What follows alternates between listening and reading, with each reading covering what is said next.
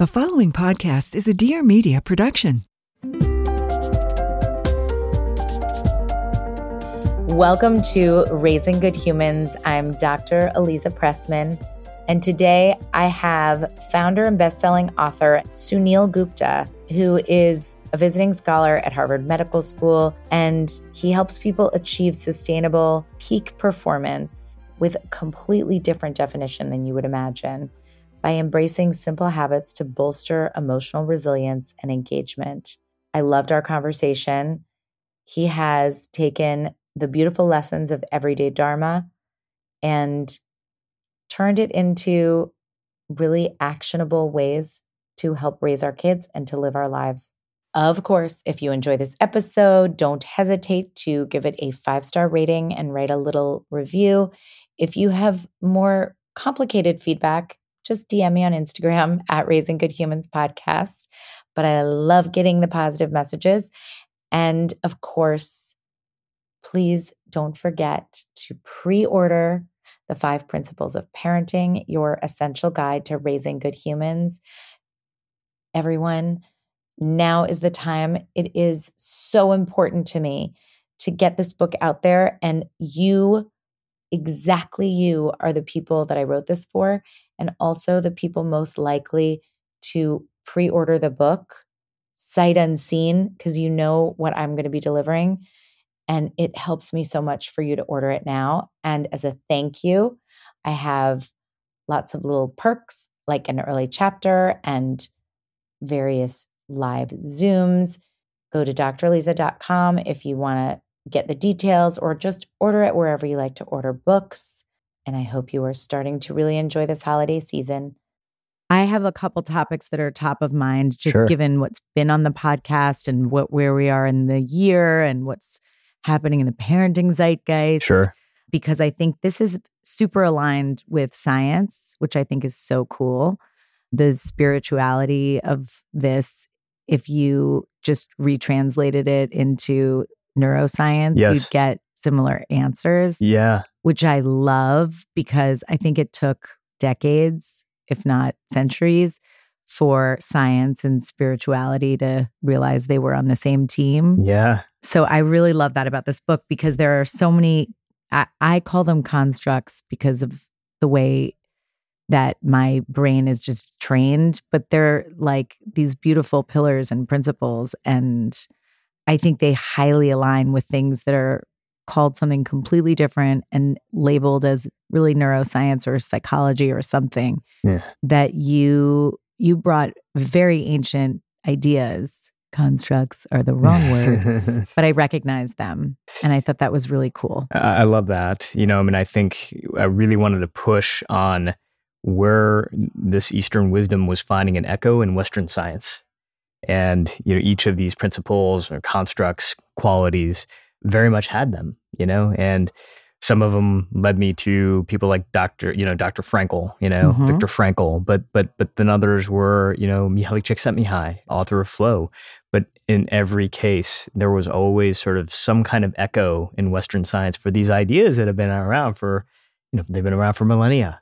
It's so wild. And it's just nice now because I think historically, they, even though you mentioned, you know, Viktor Frankl, this is a long time ago, Yeah. but I think ideas that were not accepted as science long ago are so, so uh, accepted now. Yeah. But the wisdom that is so beautiful is just like usually separate from the science. So I don't Mm. know. I just really loved that. But what I what I wanted to ask you, well, first, could you define dharma? Yeah, sure.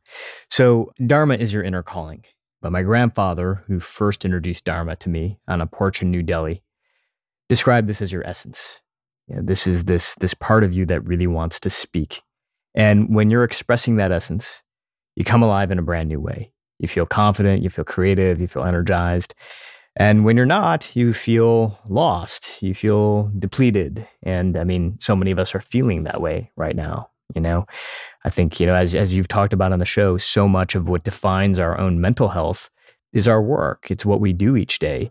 And yet the vast majority of people aren't really enjoying what they do. And so this book is really about how do we start to bring some of that joy back into our work through this, this ancient philosophy that has been proven out over thousands of years and has found its way from east to west, from ancient to modern. So when I think about this book through the lens of parent, I mean, parenting is the word that we use, even though it's got its own problems, but through the lens of parenting, helping our kids find their essence is a pathway for mental health, mm. of hmm. course. But helping our kids find their essence in a culture of achievement pressures and performance and the reality of, you know, college admissions and the reality of what is this world going to expect of us, mm-hmm. the mm-hmm. unknown mm. is really tricky. And helping our kids find their essence when we don't know what our essence is mm. is really tricky. So I want to just talk about ways that you've incorporated these ideas in your parenting. Yeah, yeah.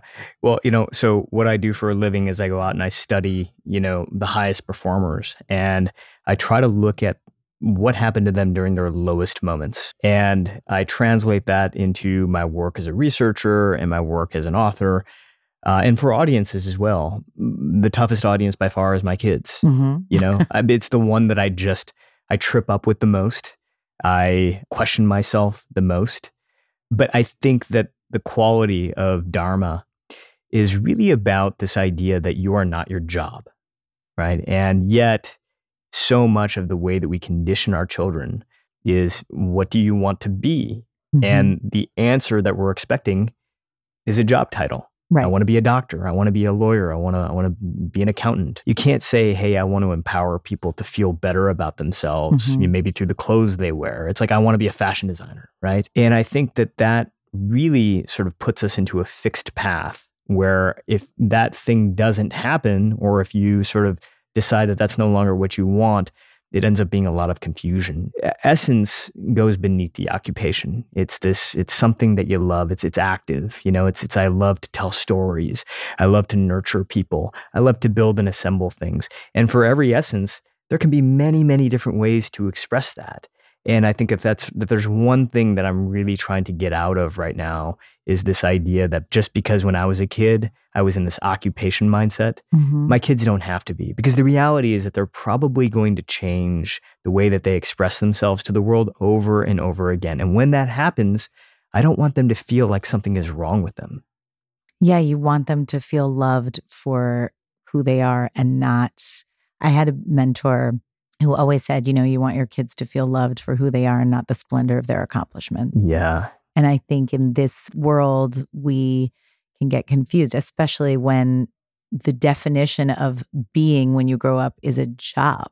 Yeah. And then sure. we get proud. Like we're proud of the answers that we might receive from the kids like oh that's you know those that those are big dreams that's great go for it and yeah. it's not that there's anything wrong with it i think you also talk about that coming to terms with your essence is, in fact, you are more likely to achieve some of these goals than you would be if you were exclusively goal oriented. Yeah. But that's confusing. And the only reason I would love for you to talk about it, well, I mean, there are many reasons, but the reason that I want to highlight that is that sometimes it's a Trojan horse way in for parents to buy the idea of letting go of some of our ways of promoting high achievement. Yeah. And knowing that, you know, it's not that what you're saying is in doing this, you can just sit at home in the basement until you're 100. Although, obviously, we will, we love our children. And that's the way it is, that's the way it is. Yeah. Yeah.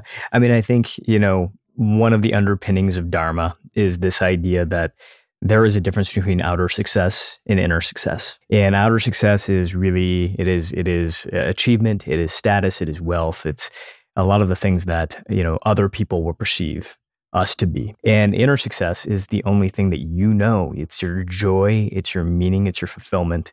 And while outer success is measured by the achievements you make, inner success is measured by the actions you take, right? And the point of dharma isn't to shame outer success right? And I think that one thing that I see, you know, sometimes happen is that we live in a very black and white mm-hmm. sort of way of looking at success. We may sometimes be tempted to reject our own ambition in order to feel more joy. And then we sort of flip to the other side and say, well, wait a second, I want to, but I want to accomplish things. I want to mm-hmm. achieve things. Does that make me a bad person? No, it doesn't at all. I think that it's not either or. It's it's definitely something that you can have both of. If you look at people who sort of start with inner success, they start with meaning, fulfillment, and joy. It doesn't necessarily guarantee a path to outer success, but what it does do is it definitely lights you up in a way that we tend to associate with like people who end up achieving things. So the question isn't like, how do you start to lower your own ambition or mm-hmm. start to mm-hmm. reject or renounce these achievements, but to say, what is it that truly matters to me, even if those things don't happen? Right. And I think that's really the litmus test. You know, for you, you're writing a book right now, you're about to publish a book. And for me, I've just published a book. I really had to answer the question of look, book publishing is kind of a crapshoot, yeah. right? I mean, most books don't necessarily break out to the top. I had to come to a, like the answer to a very specific question, which is if it doesn't, you know, from all classical means become a high achieving book, will this three and a half year journey still have been worth it? And if the answer to that is no, then I recommend don't do that. Don't invest in that. Go mm-hmm. find something that where the worth it equation it, it adds up whether or not you hit the target okay, it's that time of year where lots of presents, but also lots of time where you want your kids to not be on screens. So it is definitely the season for serious fun. KiwiCo delivers seriously fun hands on projects that inspire a lifelong love for learning. And they are tested and approved by kids. So the crates do not leave without approval from their toughest critics kids the age the crates are suited to. And it's a box of awesome delivered monthly. So you can do this as a holiday gift, or you can do it again because it's holiday time and you kind of need a little bit of freedom, but you want your kids to do something other than be on screens. And KiwiCo projects are designed by a team of educators, makers, engineers, and rocket scientists who brainstorm hundreds of ideas to create the most exciting age appropriate, and educational projects. These are real engineering, science, and art projects with high quality materials, and you have to do exactly nothing. So it just lifts the burden off parents, which I always love. And you can focus on, you know, chilling out and enjoying the holidays. Discover hands on fun with KiwiCo. Get your first month free on any crate line at kiwico.com slash RGH. That is your first month free at K-I-W-I-C-O dot com slash RGH. This is the thing about gifts for family members, particularly grandparents, and, you know, anyone who loves your kids, but you really know that they're not, they just don't want like the kind of present from you that's just generic. They want something thoughtful. And that is why Skylight, I'm sure you could guess, I was going to say Skylight Frames, is such a good holiday gift because you can give personal messages, pictures, just all the fun stuff that you want to share with grandma, for example. And you can put all these pictures into the frame already you can change it remotely. You can help your loved ones who live far away feel like they're super close to you. And let's just say they don't just scroll Instagram or you don't want to put pictures of your kids on social media, but you want it to feel like there's, you know, pictures that you take that are getting out there to the people who love your kids. Mm-hmm. Boom, that's another good reason for Skylight Frames. So, as a special limited time offer for our listeners, get $15 off your purchase of a skylight frame when you go to skylightframe.com slash humans. To get $15 off your purchase of a skylight frame, just go to skylightframe.com slash humans. That's S-K-Y-L-I-G-H-T-F-R-A-M-E dot com slash humans. So just wanted to go back to the space between mm.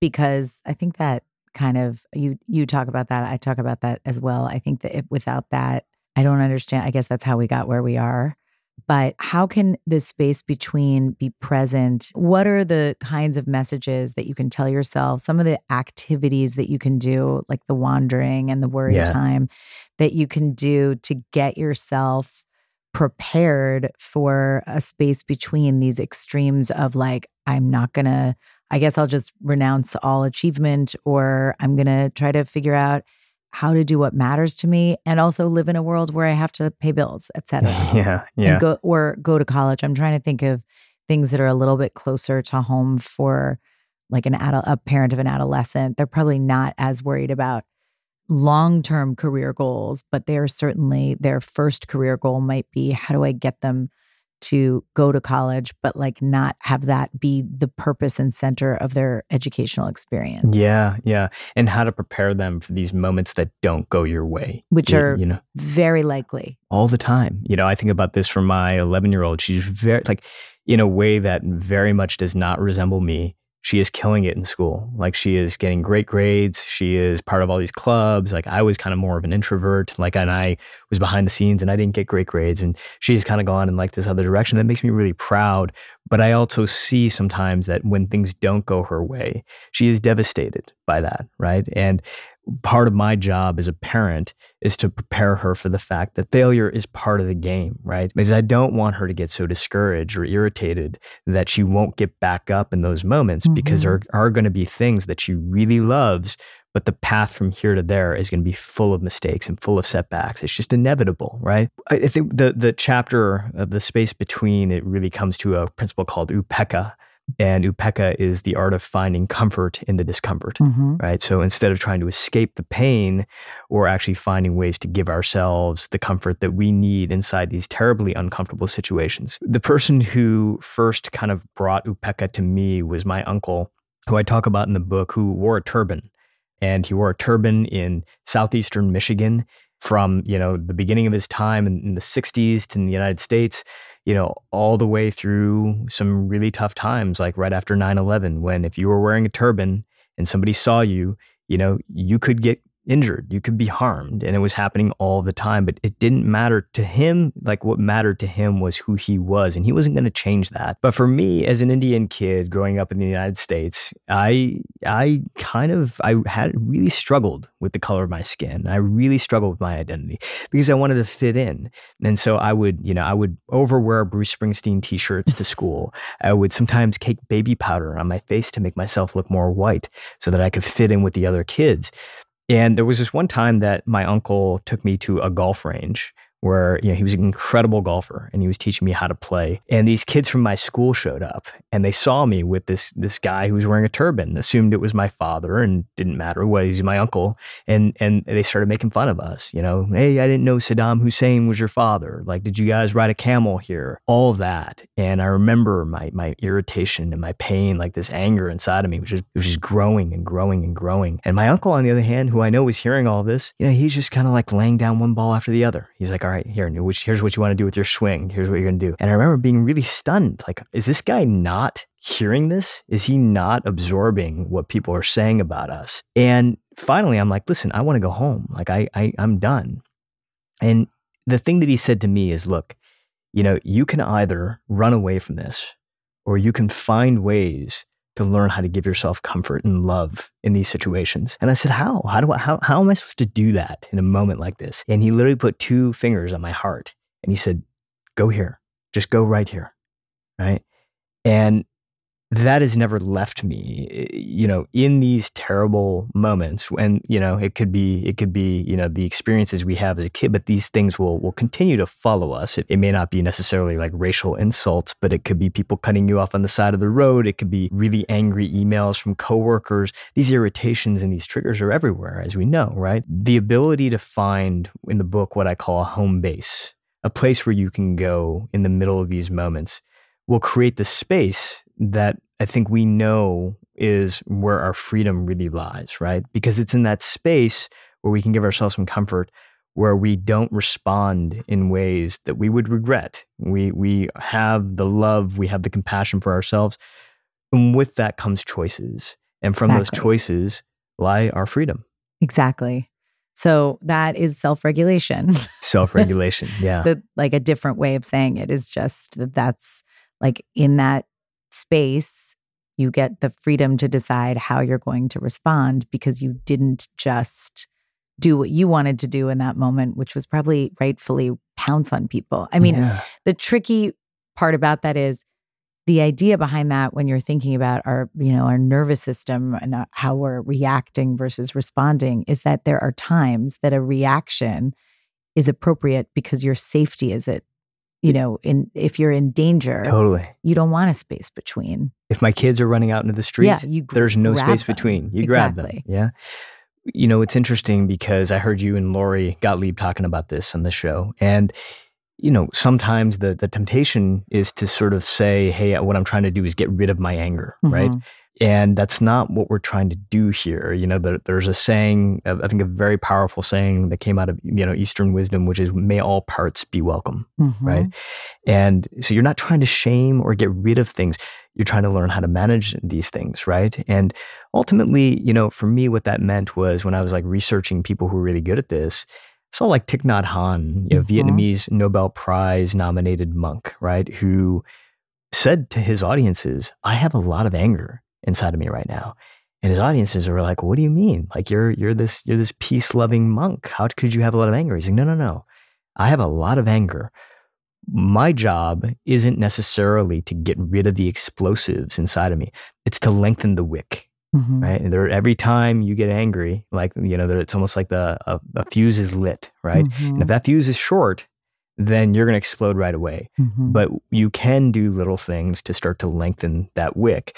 But what I love is like there's a flip side to it as well, which these these situations where you have to act quickly, but there's also like situations where you can act kindly so, in those moments where you want to give somebody a compliment, right, or you want to say something nice to somebody, sometimes we lengthen that wick when we should actually be shortening it, right? Mm. Like when I, part of what I do for a living is I go out and I study these leaders. And recently I, I was spending a day with Ben and Jerry, you know, the, the founders of Ben and Jerry's ice cream. And I asked them, I said, hey, like, you've been at this for decades and you're these beloved leaders in your community and by your employees. Like, what is it? Like, what's the secret to it all?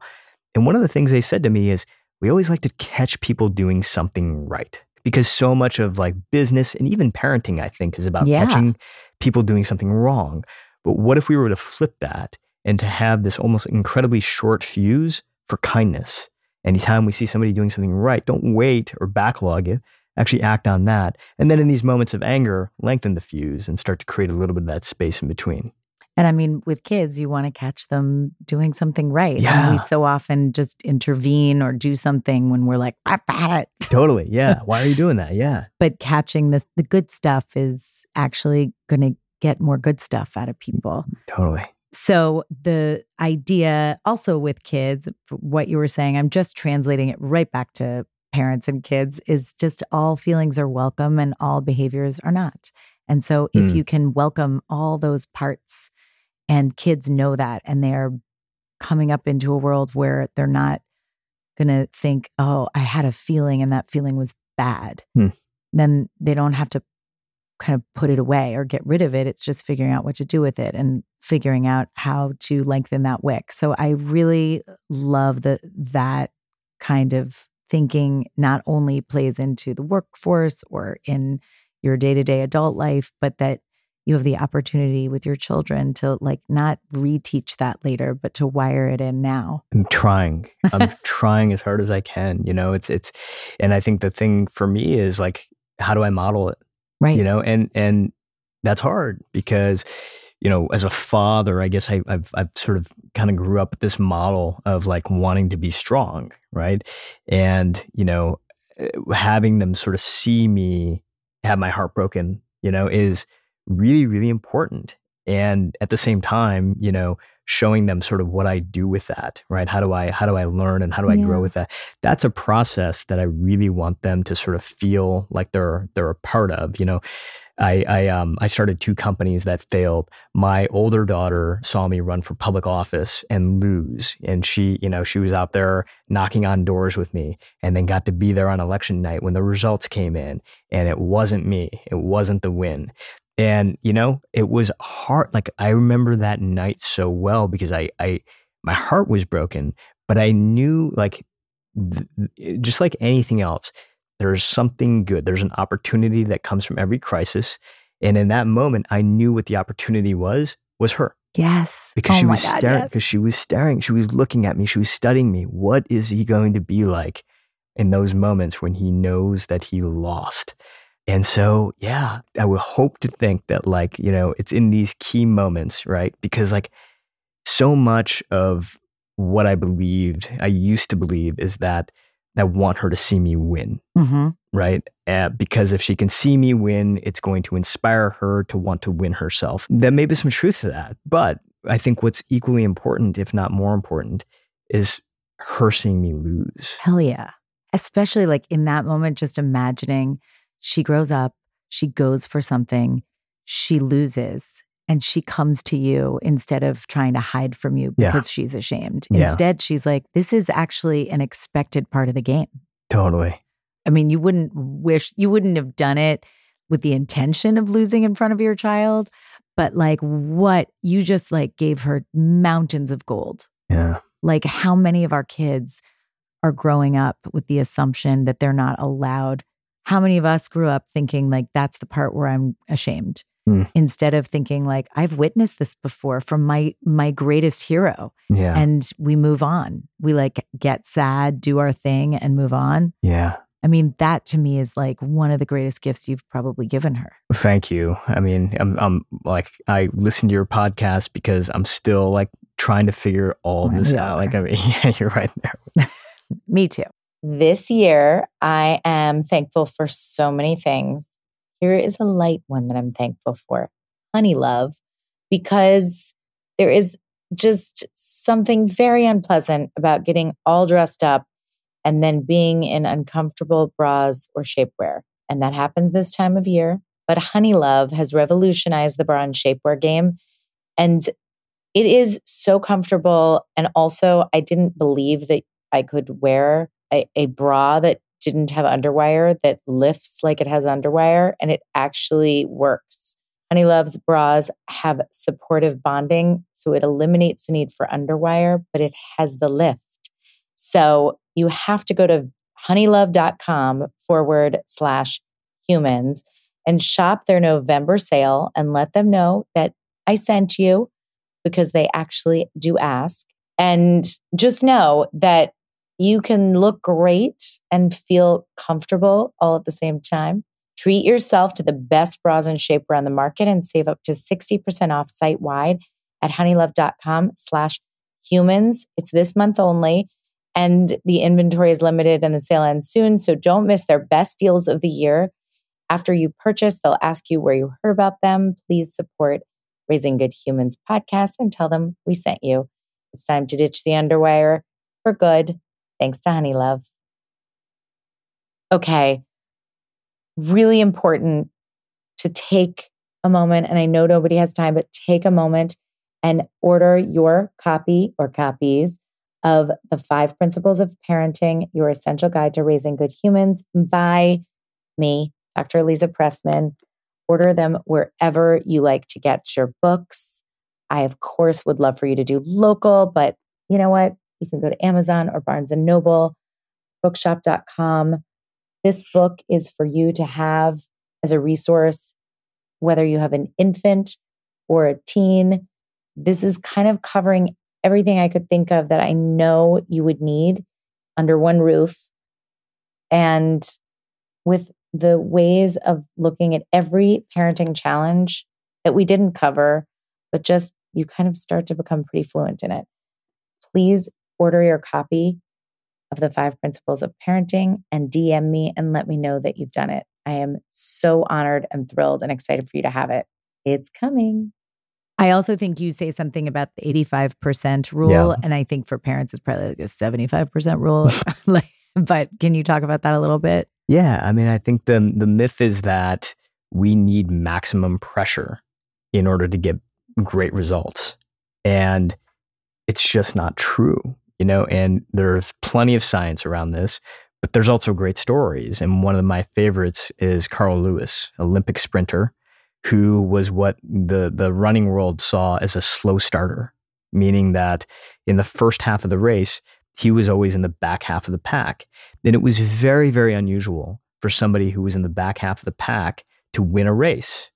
But he would do it over and over again, and they couldn't really figure out why. Why was he bucking this this rule, this trend? And a, a coach started to really study his behavior, and what he kind of realized about Carl Lewis was that he was he was at eighty five percent sort of pressure the entire race.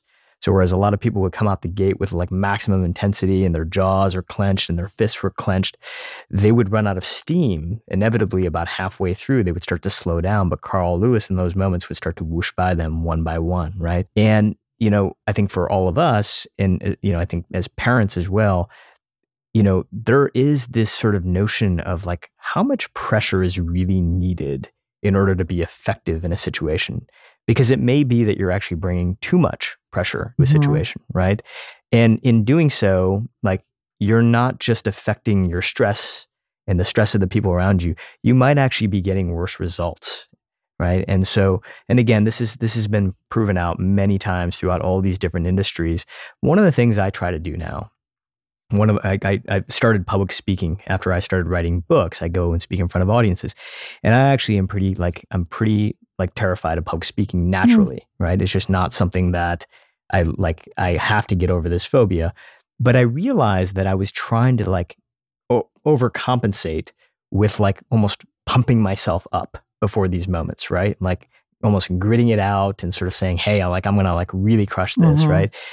And I realized that that was like the wrong thing to do because I was bringing more pressure into a situation than it actually required. So what I started to do is go in the other direction. I took a page out of Carl Lewis's book and I started to ask myself, what does 85% look like in this case? Uh-huh. Right. And what it really meant for me is that I started to kind of reduce my sort of need to get people to love me, right? Yeah, like eh, eh, like I, I would love it would be great if they did, but I wasn't gonna go out there and try to get people to love me. I was gonna be who who I was, and I was gonna give a I was hopefully gonna give a useful message, but I was gonna let go of this part of me that sort of really needed the validation from them.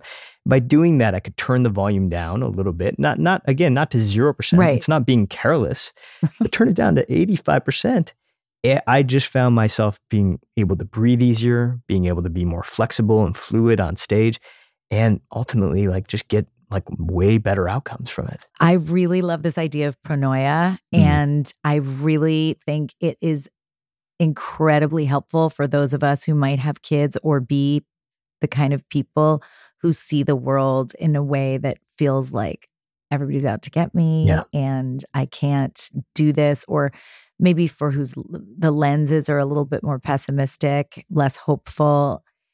So we're not looking for things that make you just think unicorns and bunnies, but totally. more like a realistic appraisal. And so I thought Pronoia was so cool. I've never heard of that. Yeah. Yeah. So, you know, paranoia is this idea that the universe is out to get you, right? It's conspiring against you. Yeah. Pronoia is the opposite. Pronoia is this idea that in some way everything that's happening to you is happening for you, right? Even if it's not happening that way in the short term, mm-hmm. right? And I think, you know, as we start to, you know, trace back our own lives, we will all be able to point to these moments that were just absolutely heartbreaking and, and like crushing in the moment. But if we zoom out, we start to see the paths that they actually led to. Oftentimes I ask, you know, leaders, what was the most meaningful year of your entire career? And very rarely do they come back to me and say, "Oh, it was that year I got promoted." The best year, right? Yeah, it was the year that I really like had the best bottom line. It was like, no, this like completely crushed me, you know? And I was forced to figure something out. And from that, from those ashes, came something really beautiful. And again, this is not a new concept. The principle that I talk about in the book is the principle of kintsugi. And kintsugi is the art of golden repair. So in, in the 15th century Japan, you know, a shogun dropped his mug and it shattered into hundreds of pieces and he was devastated. It was his favorite it was his favorite mug. And so he ended up having this shop repair it and they had stapled the pieces back together. And he was like this is this, this does not look good at all. So he gave it to another artist to figure something out and the artist put golden lacquer in between the pieces and sent it back.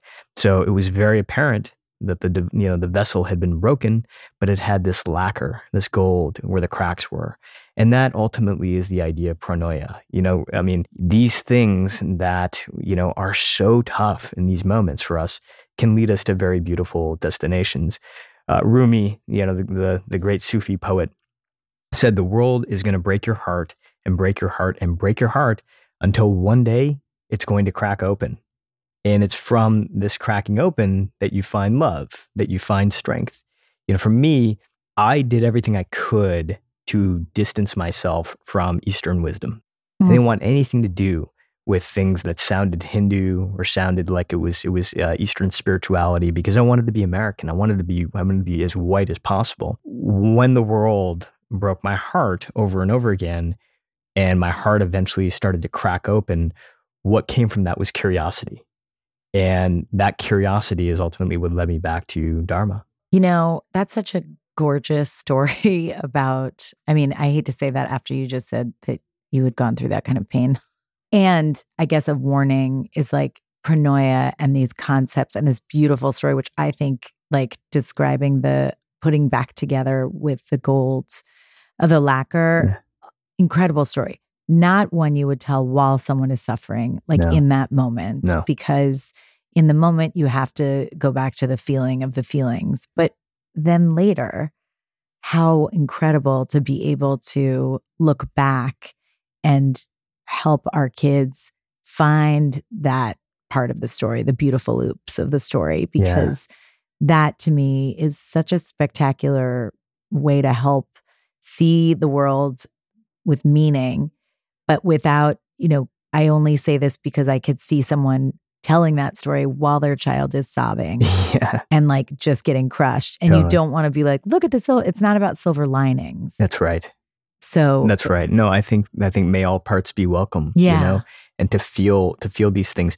And I think, you know, I'm so glad you brought that up because sometimes when we rebound too quickly, we actually miss I think, the lacquer. We miss the golden mm. lacquer. So the idea is not to try to staple the pieces back together as soon as possible. It's to really actually take your time and to feel everything that you're feeling, because I think from that is where the gold starts to emerge. That I just love that so much. I re- and I think it's true, except for like, I'm sure there are moments and cases where I'm like, screw that. yeah, of course. Of course. Yeah. but I think it's so, it's really wonderful. And also just something to remember right now, because I do think this particular time of year, like in another month, I just am seeing a lot of parents that are just, uh, they're in for a really tough December because of just like school stuff. Yeah. And I can just see all of this being super helpful. Oh, I mean, I'm I'm so glad. I mean, I'm, i really mean that I am a huge fan of your show. Like, oh, I, I it's, you. I mean, we are like trying to figure this out as we go. Parenting you know, it, I guess it never really came with a manual to begin with, but it mm-hmm. seems more confusing now than ever before. There are so many manuals now. It's like, uh, yeah, wait, well, how many? Yeah, which manual do I? Have? But I think that what I love about your show is that you're curious about all these different modalities and ways of thinking it. Like ultimately, what's the same? The same thing, which is, you know, how do we prepare our children for a, a you know a full life? And yeah, I really am a fan of the way you go about doing it. Thank you. The Lactation Network, TLN, is the largest national provider of insurance covered lactation care delivered by international board certified lactation consultants. They provide lactation support, including breast pump products and lactation consultations to families in need of care. This did not exist, to my knowledge, when I was breastfeeding, the Lactation Network provides support to parents throughout the duration of their prenatal to weaning journey. And it includes prenatal consultants, key to setting up families for success, and postpartum lactation consultants to help them meet their breastfeeding goals, whatever those may be. Here's how it works TLN will connect you with a local IBCLC for an in home, in office, or telehealth consultation and work through any feeding concerns they deliver a custom care plan. You can have as many visits as you need. And it's completely covered by your insurance. If you choose to breastfeed, in whatever form you choose, whether it's pumping, direct breastfeeding, a combination, whether you're mixing it with formula, it is hard and getting support is available and insurance covers it. So if you or someone you know is expecting or a new parent, they deserve expert lactation care. Visit tln.care for more information and to check your coverage and schedule a consultation. It's so hard. This does not have to be something you do alone. Yeah. You know what you just made me realize, which is why I love doing this, is like each time you get like, you're like, oh my God, that's so interesting. I couldn't pinpoint this before, but I, when I had to come up with like the most important core principles for raising good humans. Yeah. And we have all the science and everything that we can know, plus obviously who you are culturally, emotionally, all the temperament that's personal and your values Mm. is it's none of my business. But not yours, but like one's. Yeah. But the science I can I could deliver. And what I realized is like it really does boil down to these five things, except these five things are in all of these different Mm. Aspects of life. Like you could definitely just draw a line between my five and what you wrote about because and I'm talking about it from the science, but it is also spiritual and Yeah. it is also wisdom and it's different modalities and but they all kind of go under these buckets Yeah. because you find out we are all interconnected and we're all saying and feeling the same thing. It's just like how you're getting that message to yourself and others is just going to come out in different ways. But I do think it it really is ultimately we are part of the same mm, part of this. message and the same cloth and the same everything. And it's just interesting because I do find this pattern where I'm like, oh my God, I learned something from an, about another field or another religion or another, you know, just like type of person. And it's like how similar everything is once you boil it down. There's a story in the book that I think really brings like what you're saying to an example, which is Swami Vivekananda, who was really kind of the first, you know, sort of one of the first Indians that came to the United States and began to speak at places like Harvard University and do do touring around sort of, you know, Hinduism. Mm. He happened to be at a show in New York with a French actress named Sarah Bernhardt and she thought he was very interesting and so she invited him to come backstage and the other person that he met backstage was Nikola Tesla who happened to also be in the audience. And there was this conversation that the two of them had just alone one on one where it's like oh my gosh these guys are coming from two completely different, different, worlds right. right? Eastern mystic western scientist. And yet they're in the same place in the same location. And what ends up happening backstage in that theater is that they start to converse and realize that their work had so many similarities. Yeah. And that sparked this, like, you know, over a decade long relationship between these two people who ultimately decided that, hey, like, they're like everything that's happening in Eastern wisdom is finding this echo in the halls of Western Totally. science. Totally. It's so cool. Yeah. It's really cool. I actually was like, oh, I wish I had known some of these ways of describing concepts before, you know, before I turn this puppy in. it's so funny. I always think that whenever I read another book, I'm like, oh my gosh, Yeah. they did it. They did it so nicely. Oh, what It- was I thinking? No, but it's so nice. And it also means you do know what, like, whatever parenting sh- world that you're in. And we're all like raising our kids and we're trying to figure this out. But Yeah. the answers are all here. And it's just like, I don't even know if sometimes people know that the answer and the questions and the curiosity is all they they have access to it like every everything in here to me you could pick a parenting challenge Yeah. and then and you'd respond to it with it, all of the tools that are in here you just Yeah. might not like know that that's what you would say if somebody like didn't get the part in the play or they were getting bullied by a friend or or not a friend Mm. or all the different things that might happen or if they're potty training like all the different things they really do come back to you still you still have the answers You still have the answers. I mean, I talk about this in the Latin, the final, in the final story in the book is the story of my daughter trying out for the dance team. And, you know, she is on her, yeah, picked her up from school. It was a day where she was going to go straight from school to this tryout. And I was expecting her to be like really, really pumped up about it, you know, and I'm waiting for her. And she comes out of the school and her shoulders are slumped and she's like looking at the ground and like the energy is drained from her body. And I'm like, hey, she gets in the car and you could tell she was just terrified. She was terrified to go to this trial because she was afraid that she wasn't going to make it. And I'm driving her. We're on the road now, and I'm looking at her through the rearview mirror, and she's sharing this with me. And I'm just waiting for her to say, I don't want to do it. Because if she just said that in that moment, I would literally wouldn't have made her go. I would have U turned the car because at that moment I wanted to do anything I could to alleviate what I was seeing from her. Mm. Right, that the, the, level of fear and and it just like all my paternal instincts kicked in, but she never said that. And so I just continued to drive to the studio, and we pull in, and I wasn't allowed to go into the studio and see her try out. So I'm literally waiting in the parking lot and I'm trying, like, before she leaves the car, I'm trying to find some wisdom. Like, I literally just spent three years writing this book. and of course, in this moment where my daughter needs me the most, I've got nothing. I yeah. cannot, I cannot retrieve anything. So she gets out of the car and she walks into the studio and she's gone. And I just, like, I remember the next, like, 20, 30 minutes being like just some of the most agonizing of, you know, my life because I felt like I failed her. And then she comes out of the studio and she's completely lit up.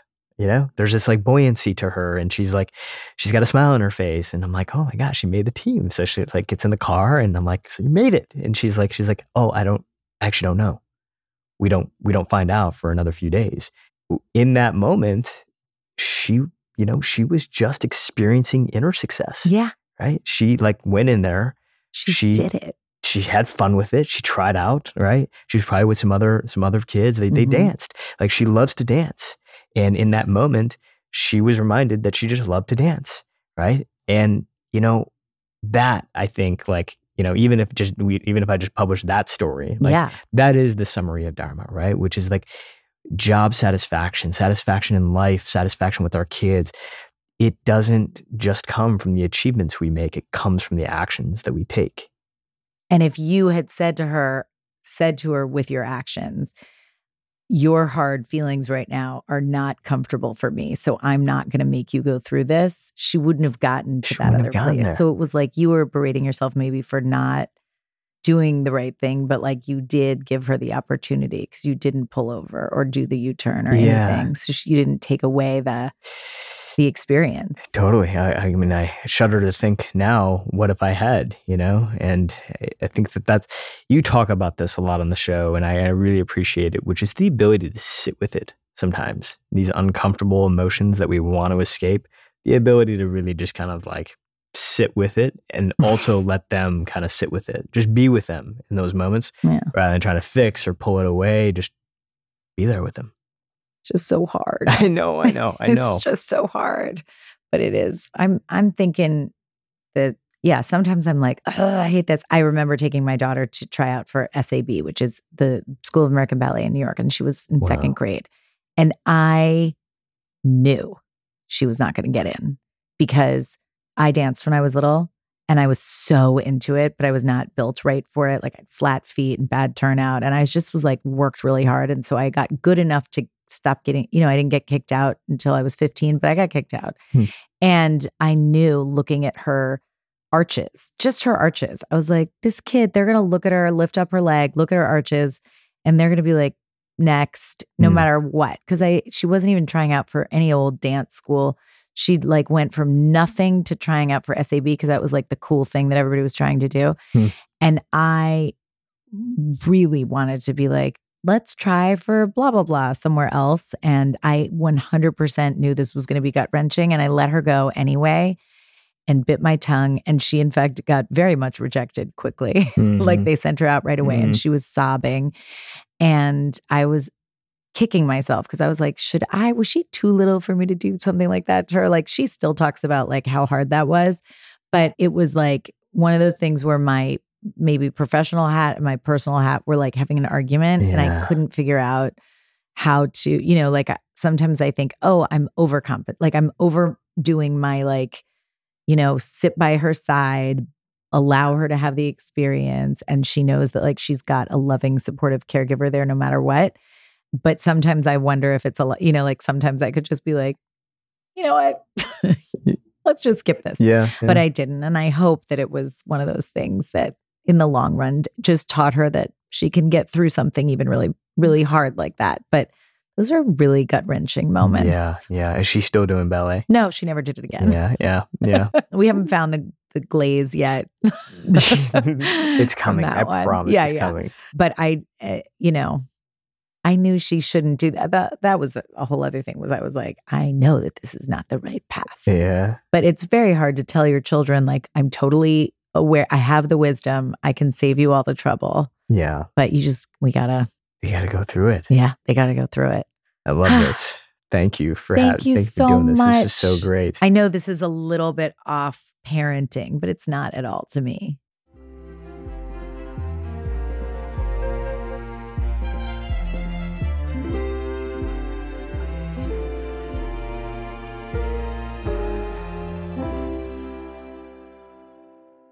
Please note that this episode may contain paid endorsements and advertisements for products and services. Individuals on the show may have a direct or indirect financial interest in products or services referred to in this episode.